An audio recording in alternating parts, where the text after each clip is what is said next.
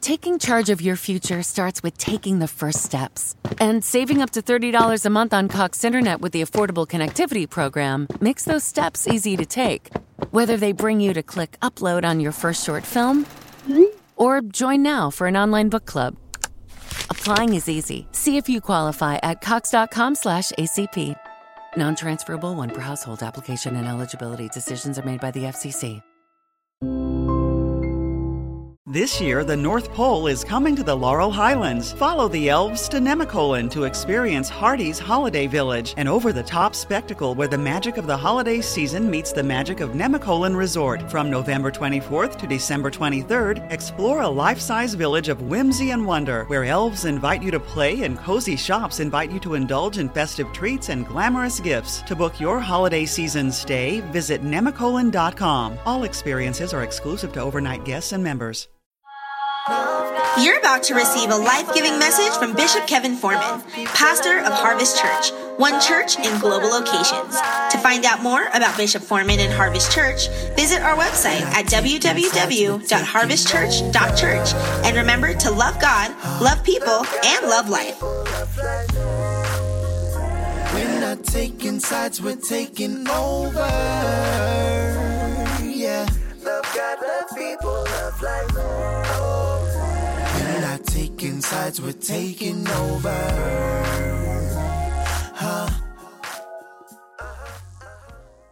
Lift your phone and let's say it together. Because I am unconditionally loved by God and that harvest, I come to God as I am. But through today's life-giving message, I won't stay as I am. This is my banner year, which is my best year yet, in Jesus' name. Remain standing. I want you to go to Revelation chapter 5. Revelation chapter 5 and verse number 9. We got to move very quickly tonight because I've got 20 minutes, so we got to get this in. Touch your neighbor and say, we got to get it in. All right. So I said, Bishop, why are you preaching faster? It's because it's kind of like a good meal. I'm going to make you want some more. It's quiet in here. All right, Revelation 5, verse number 9, and let's look at it. We've been looking at this. And they sang a new song, say they thought differently, saying, you are worthy to take the scroll and open its seals, for you were slain and have redeemed us to God by your blood out of every tribe and every tongue and people. Look at me, church. Here's what he's saying. He's saying they sang a new song. In other words, they had to think different. Say, I have to think differently. Stop trying to think like folk that ain't got nothing. Stop trying to think like cursed folk. Stop trying to think like folk that are trying to... You ever met somebody where the only thing they're doing is repeating the same stuff they've been doing? Year after year, they're doing the same thing, same issue, same drama. Touch your neighbor and say, that's not what we're supposed to do. You've got to live differently, but to live differently, you first have to think differently. So they sang a new song. Say a new song. Gone are the days of you singing, I'm just a victim. Woe is me. My mama did this. My daddy did this. My cousin did this. Those days are over in your life. Somebody say, I got a new song. Now watch this, verse 10. And you have made us kings and priests to our God, and we shall reign when? No, that's not when. That's where. Where shall we reign? Now when does it imply we should reign? Now say, I'm not trying to die anymore. But say this part, and I will no longer be scared to live.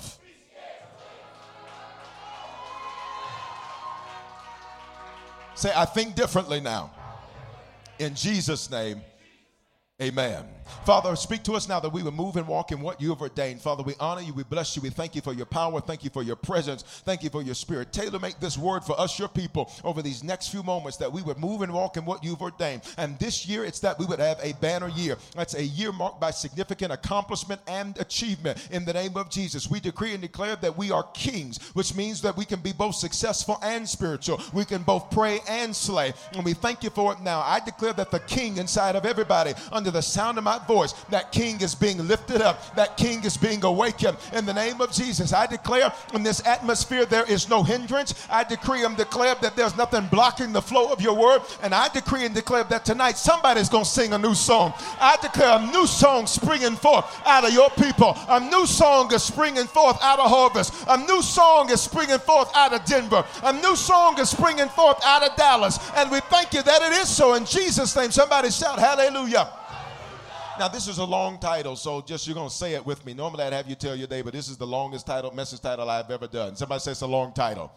So for my note takers, just get the CD or get auto message. Here it is. The importance of the relationship between a king and a man of God. Say it with me. The importance of the relationship between a king and the man of God. Now, who's the kings? You. Who's the man of God?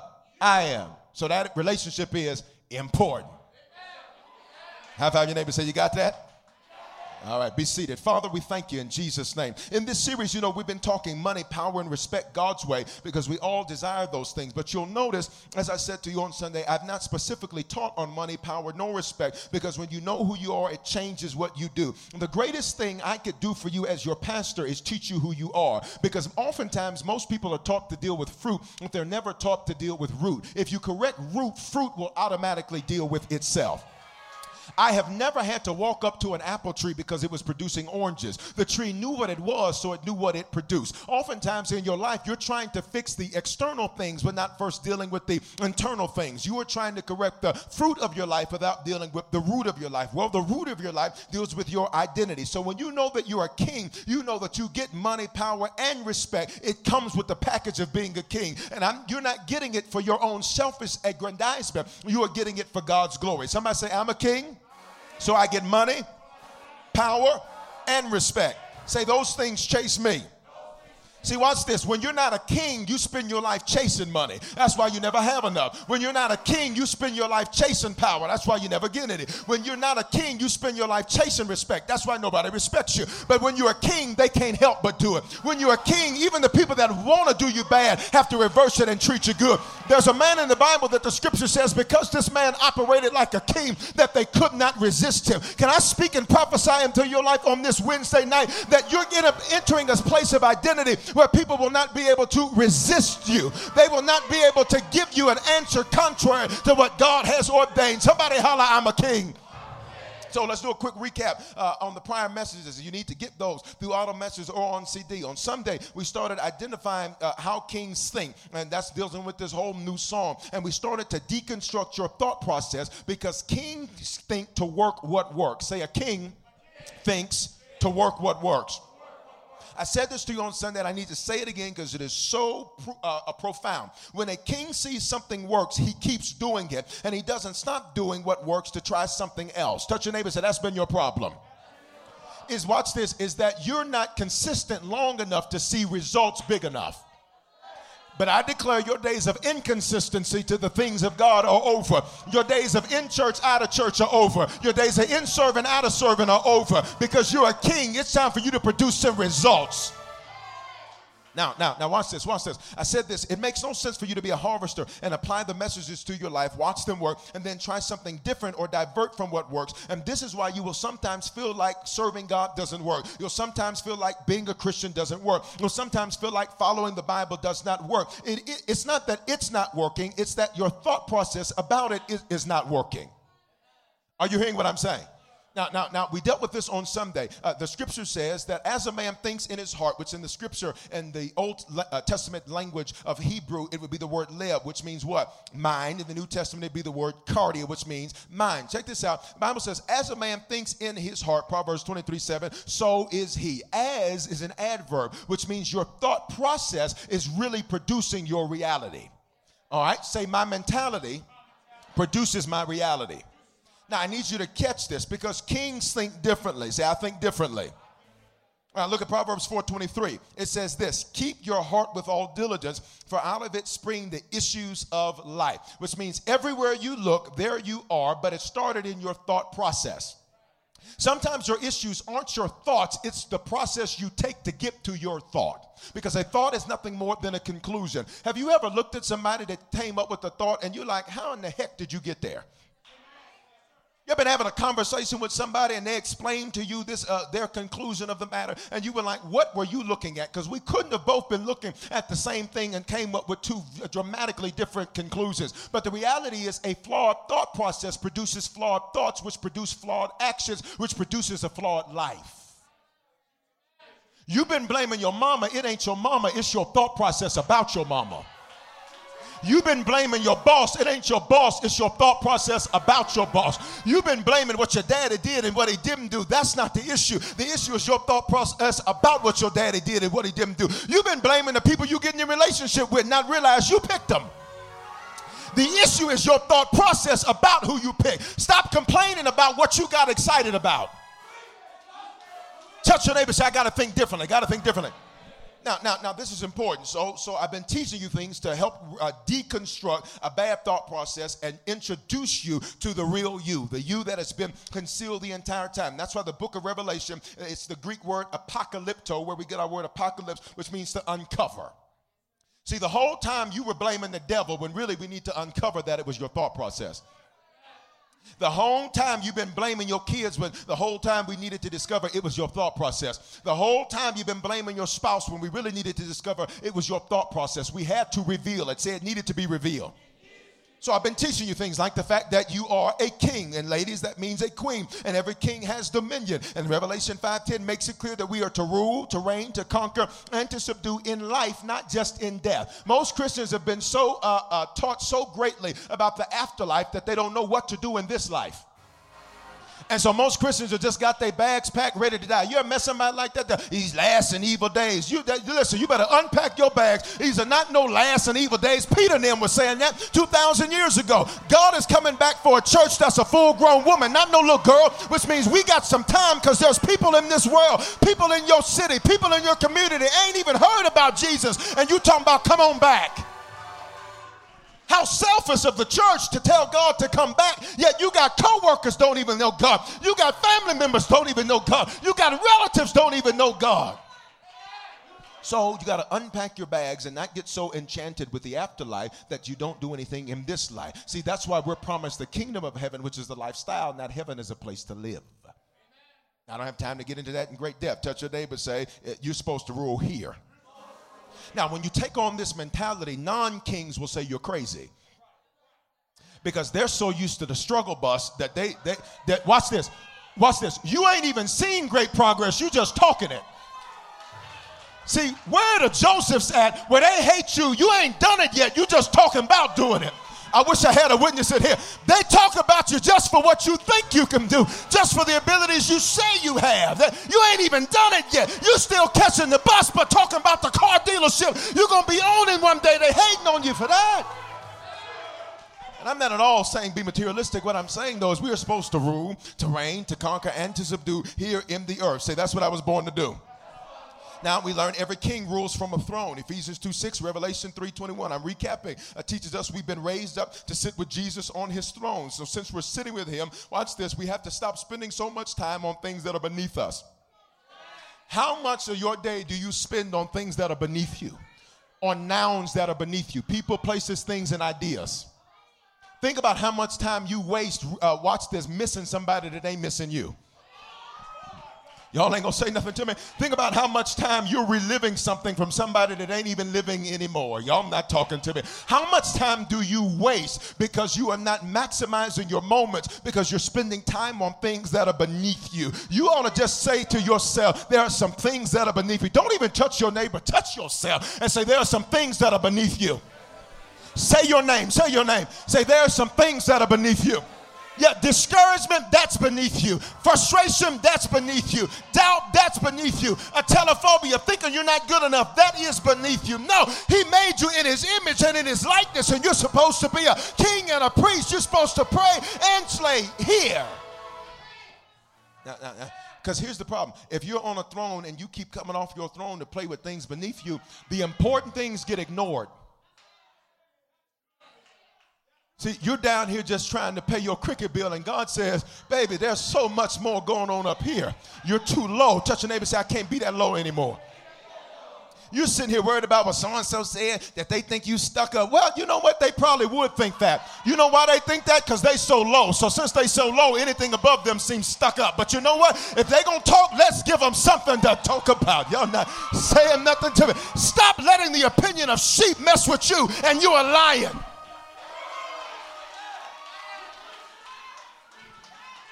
If ain't nobody talking about you, you must not be that gifted. You must not be that effective. Let me tell you how you know you're doing a good job. They tell you you're doing too much. God, dog, I'm out of time. We also learn three things every king needs, which are high pain tolerance, and kings need to pray like kings, and kings need to pray like sons, which took us to the third thing every king needed, which every king needs a man of God. So every king needs a man of God. Because the position from which you pray makes a big difference. Again, I'm doing recap to get us to where we are today. Because you see God through the lenses of your experience with your earthly father. So if you had a disloyal earthly father, you'll think God's that way. You had an absent earthly father, you'll think God's this way. If you had a silent earthly father, you will think God is silent. If you had a father that beat you down, you will think that God beats you down. If you had a father that never affirms you, you will think God never affirms you, because your experience with God is often based on your experience with your earthly father. And this is the issue, because the statistics tell us that most people's relationships with their fathers are frustrating, fickle, or faded, because depending on where you cite the statistics, up to 72% of homes are fatherless. So how do you trust your heavenly father if you had a hellacious relationship with your earthly father? But God knew this might happen, so while God is your heavenly father, and you came into the earth through a natural father, God empowers you and matures you and unlocks you through a spiritual father or a man of God. And in case you don't know by now, I am he for you. So that means you are not an orphan, because you're not fatherless. And I showed you the importance of this relationship from two kings. I want to do it from three kings in the Bible. So I want to go back to these scriptures very quickly. And I got to wrap this up real quick because I'm at the end of my time, but I need you to at least get one of the principles for today, all right? Now, 2 Kings 6:21. Now, when the king of Israel, say he's a king, saw them. Now, he's dealing with some enemies here. He said he saw some enemies, and he's getting ready to make a decision about whether or not he should fight. The reason it's important to value the voice of your man of God in your life is because there's some fights that you should abstain from. So watch this. Sometimes, especially if you grew up having to fight for yourself, you grew up being the older brother, older sister, had to fight for them or whatever, and you had to do all of that. You want to fight everybody and everything. So somebody look at you kind of crazy at the checkout counter. Excuse me, is there a problem? You want to fight everybody about? Y'all don't look at me like y'all know what I'm talking about. You want to fight for everything, but you should value the voice of your man of God, because there are some fights you should abstain from, because there's a fight that's beneath you. Watch this. You only engage in a fight with an enemy, but an enemy is an equal. So there are certain things that you are getting beneath. Watch it again. You're coming off the throne to deal with things that are beneath you. It's some stuff you just need to say, kings don't even get in that kind of foolishness. That's a fool's business, not a king's business.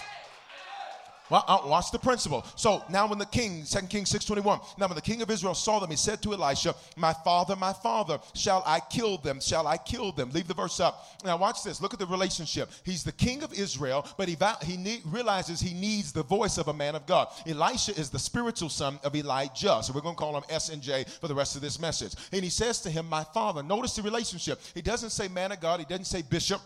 He doesn't say pastor. He doesn't say doctor. He says my father. Why? Because he understood that the man of God gave him life. This is the reason why we call our messages life-giving messages. I'm not just preaching a sermon to you. A sermon is what you heard at home when you did something bad. No, what you're receiving is life. And I think there's some witnesses in here that can attest to the fact that when you started receiving these messages, you started coming alive again.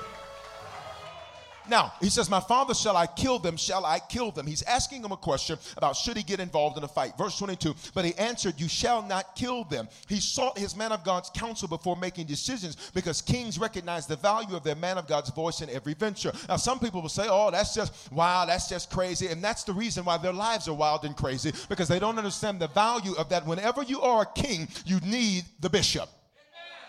Are you getting what I'm saying? Now, that's one king. Let's look at the second king we looked at on Sunday. 2 Kings 13:14. Elisha had become sick with the illness of which he would die. And then Joash, the king of Israel, came down to him. This is another king. And wept over his face and said, you read it.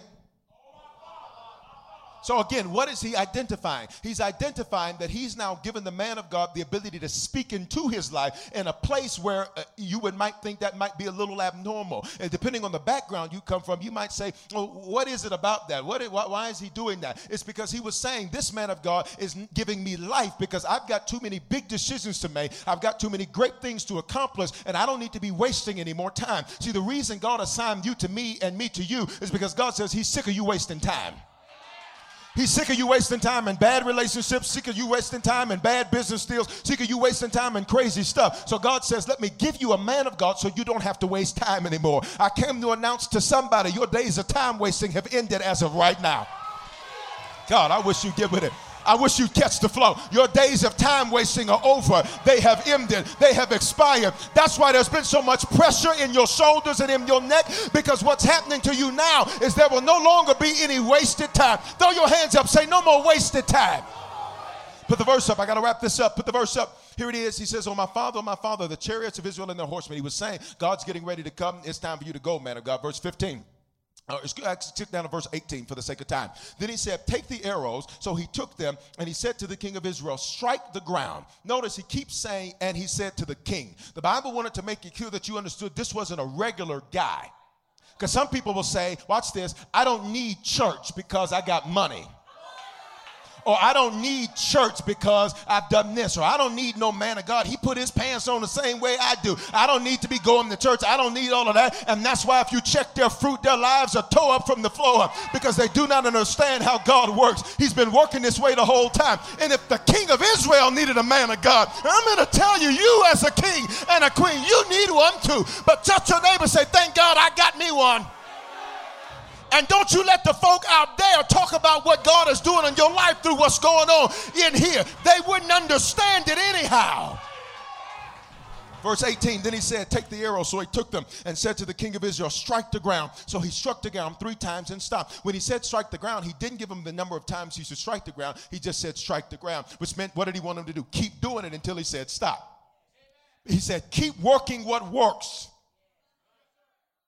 And he's got to catch this principle. And he's got to catch this principle. That's one of the reasons I'm preaching faster now. I said, because I'm giving you so much information and so much revelation, I'm just going to boil this stuff down and just, get 1 point, 2 points. Now, as a revelator, that's kind of tough for me. That's why I got to have all these other outlets to be able to get revelation out, because the reality is that I need you to get results. And so sometimes we got to go back around the mountain to get back to the basic principles. He said, strike the ground. He said to the what? King, strike the ground, which means keep doing it until I say stop. So he struck three times and stopped. And look at verse number 19. And the man of God was angry with him and said, you should have struck 5 or 6 times. Then you would have struck Syria because you have destroyed it. But now you're only going to strike Syria 3 times. So he stopped doing what worked. Let me tell you what's going to work. Whenever you're discouraged, you got to put in one of those life-giving messages. Don't stop doing that and put on Drake. That's why your life's got a lot of flakes. Don't worry, I'm coming to your music in just a moment. That's right, Bishop. Tell him, I'm coming to your music in just a moment. Listen to Tay Maria and stuff, talking about his love and woe. No, here's my point. I'm not beating you up for that. Here's what I'm saying. Stop stopping what works. Oh, you hear what I'm saying? It amazes me how many people say, Bishop, I'm just going through some stuff. I ain't going to be in church for a while. Are you smoking dope or drinking Drano or doing both at the same time? Why would you stop doing what works? The only reason you ain't lost your mind is because you've been doing what works. Because the enemy knows if he can pull you away from the herd and get you out of the sight of the shepherd, he's going to isolate you and pull you over here, and then he's going to eat you and tear you up. But you ought to thank God that somebody on your road ain't going to let you fail. Somebody on your road ain't going to let you drop. Touch your neighbor and say, I'm not letting you fail. No, say, I'm going to keep pushing you forward. And to somebody sitting at home watching me right now, talking about when I should be there, get your tail up and get in this building. Why? Because the enemy's trying to isolate you so that he can tear you up. I got to finish. Exodus 12:32. Exodus 12:32. I'm out of time. Doggone it. Exodus 12:32. Exodus 12:32. Come on, put it up. Exodus 12:32. Here it is. Now watch this. This is Moses, Pharaoh talking to Moses. Now, what's Pharaoh? A king. What's Moses? Man of God. Now, read this verse. And you take your flocks and your herds, if you have said, and be gone. This is when the Exodus begins. Watch what he says at the end. Read it, church. The king of Egypt, who did not believe in the God of Moses, said, even I got enough sense to know that if I'm a king, I need a man of God to bless me. I'm not saying nothing. That's why, touch your neighbor and say, that's why it's important I'm here. Before the foundation of the earth, God joined you and I together. That's why when you heard my voice, deep started calling unto deep, and there was a drawing, because together there's a movement that's getting ready to be perpetuated in the earth. You're getting ready to be unlocked so your gifts and your talents and your skills can be used to change somebody else's life. If Pharaoh knew that, why church folk talking about, I don't need that? You know, folk who come to church real favorite bishop, ooh, bishop, that's who bishop, and then they don't get something they want. Then all of a sudden they ghost. They like Casper. Like, well, where all that spiritual talk you did? They didn't understand they needed to be blessed out.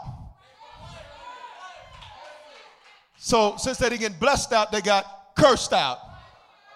Not by me, but by their actions.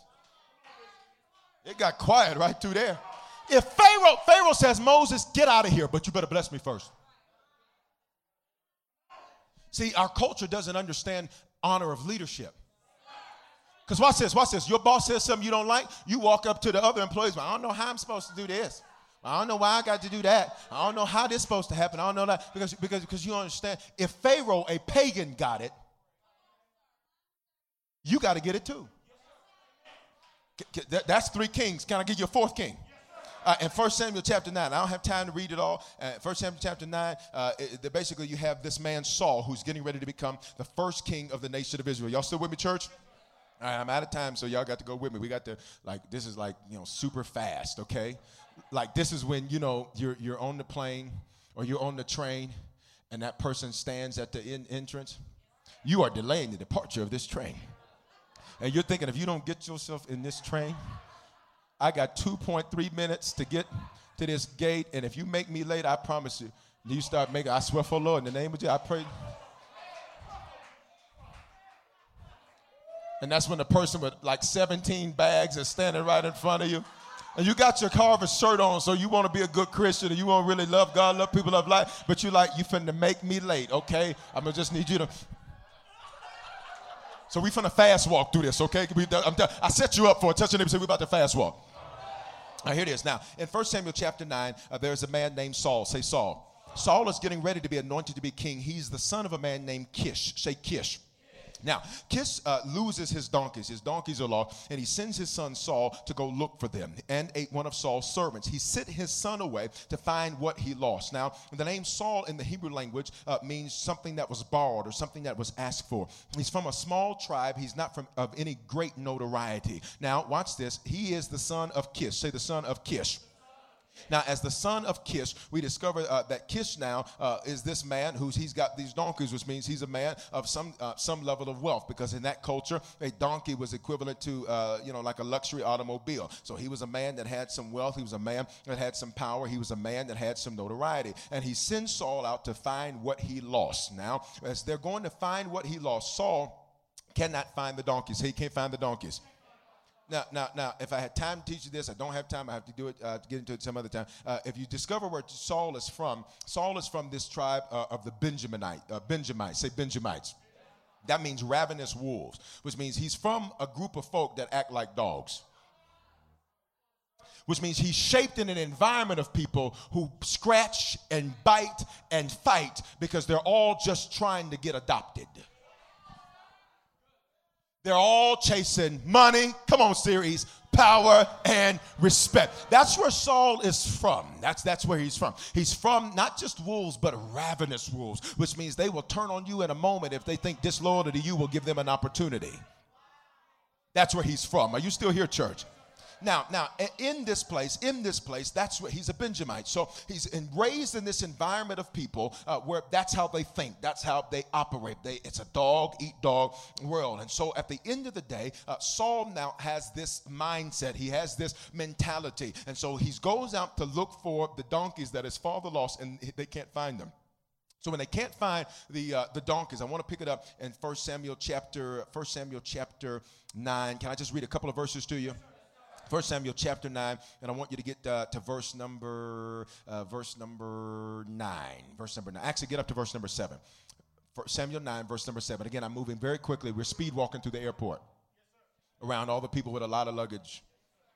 Okay. Then Saul said to his servant, but look, if we go, what shall we bring the man? So what happens is, let's go up to verse 6 so you can get it. All right. They can't find the donkey, so they can't find him.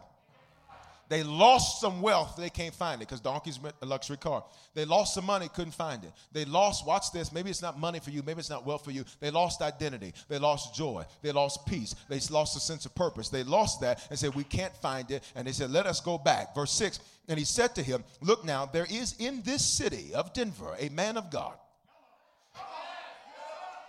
I'm not preaching me. I'm preaching Bible so that you get him. Okay, don't take anything I'm saying as self-aggrandizement because that's not my heart at all. So don't take it that way. I just need you to understand the importance of the relationship between a king and a man of God. Now watch this. Watch this. We got to, come on, keep me going. Watch this now. Verse 6. And he said to him, look now, there is in this city a man of God. He's an honorable man, and all that he says surely comes to pass. So let us go there. Perhaps he can show us the way we should go. Verse 7. Then Saul said to his servant, but look, if we go, what shall we bring the man? For the bread in our vessels is all gone, and there is no present to bring the man of God. What do we have? And the servant answered Saul again, saying, look, here I have 1/4 of a shekel of silver. I will give that to the man of God to tell us our way. Watch this. They said, we don't know what to do, so we need to go ask the man of God what to do so we don't keep wasting time looking for what we lost. See, when you come to church, you ain't coming to just hear some sermons. You are coming to get some information so you can go get what you lost. You still here, church? All right, verse 10. Let's start 9. Formerly in Israel, when a man went to inquire of God, he spoke thus, come, let us go to the seer. For he who is now called a prophet was formerly called a seer. Verse 10. When Saul said to his servant, well said, come, let us go. So they went to the city where the man of God was. And as they went up the hill into the city, they met some young women going out to draw water and said to them, is the seer here? And they answered and said, yes, there he is, just ahead of you. Hurry now, for today he came to this city because there's a sacrifice of the people today on the high place. As soon as you come into the city, you will surely find him before he goes up to the high place to eat. For the people will not eat until he comes because he must bless the sacrifice. Afterward, all those who are invited will eat. You see how they honored men of God during this day? Now, therefore, go up, for about this time you will find him. So they went up to the city, and as they were coming into the city, there was Samuel, say the man of God. Come on, talk to me when they say the man of God.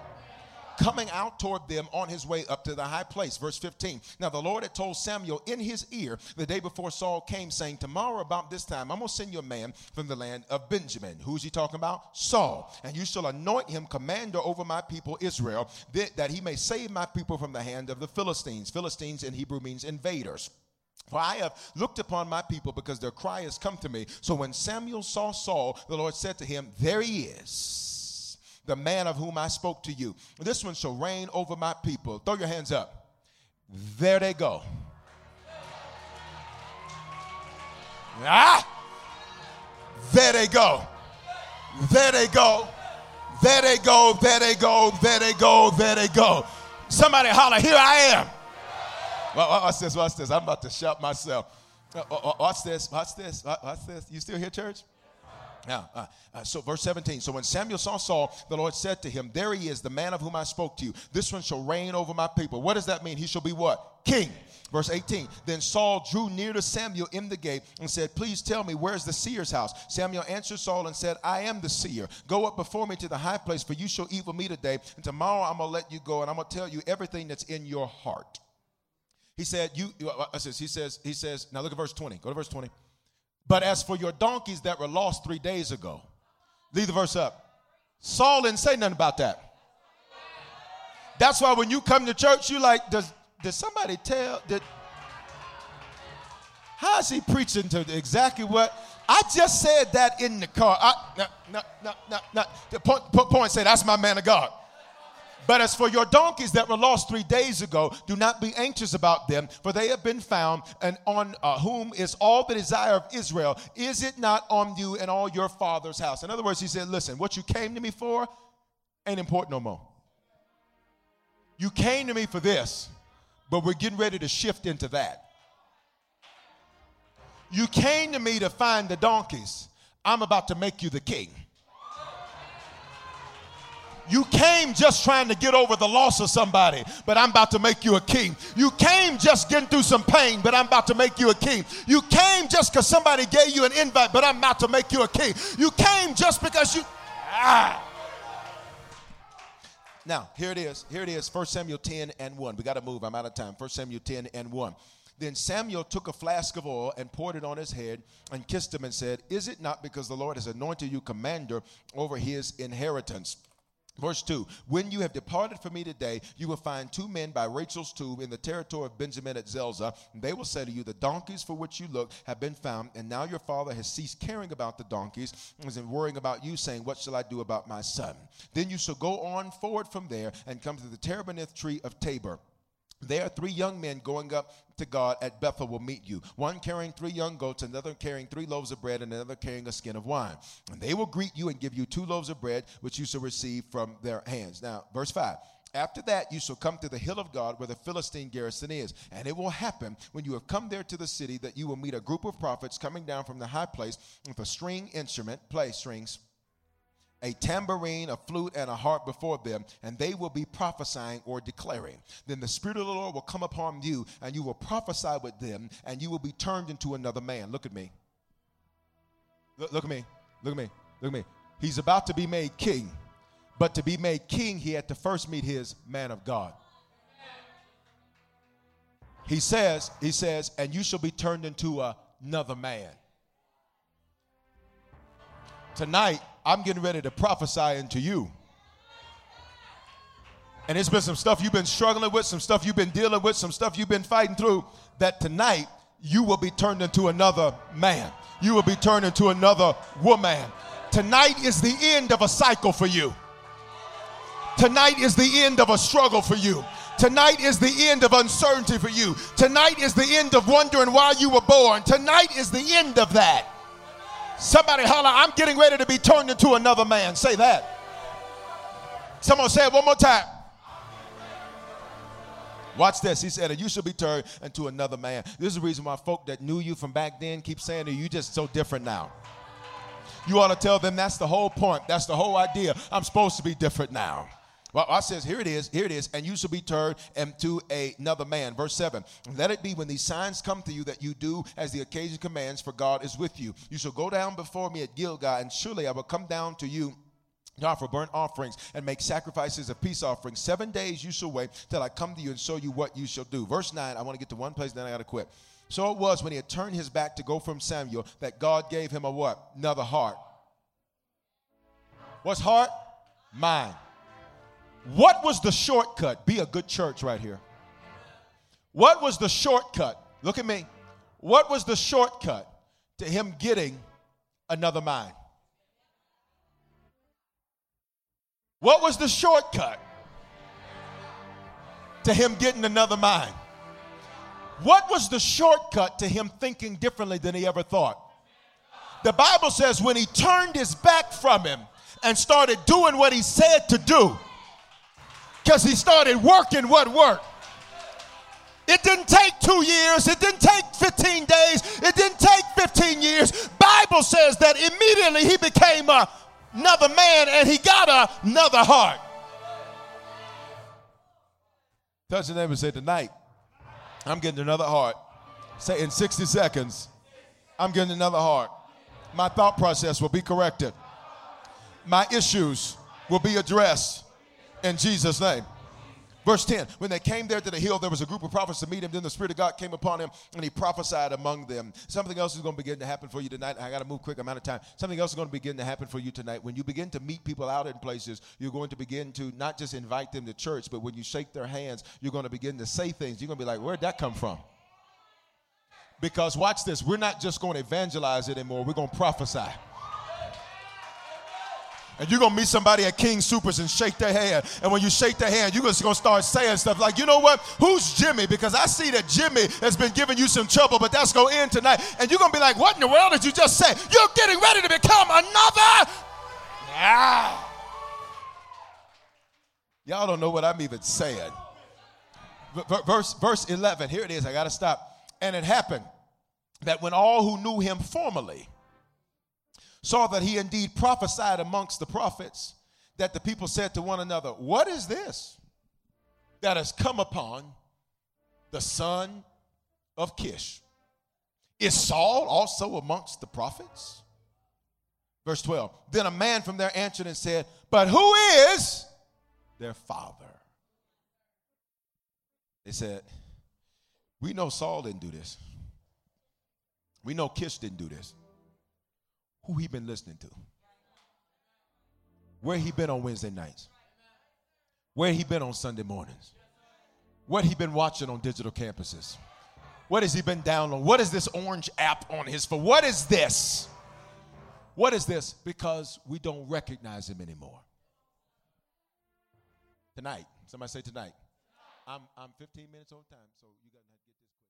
Experiences are what people love the most about travel. That's why they love Viator. They have over 300,000 bookable experiences and something for everyone. Plus, their travel experiences have millions of real traveler reviews, so you have the information you need to book the best activities for your trip. Download the Viator app now and use code Viator10 for 10% off your first booking in the app. One app, over 300,000 travel experiences you'll remember. Do more with Viator.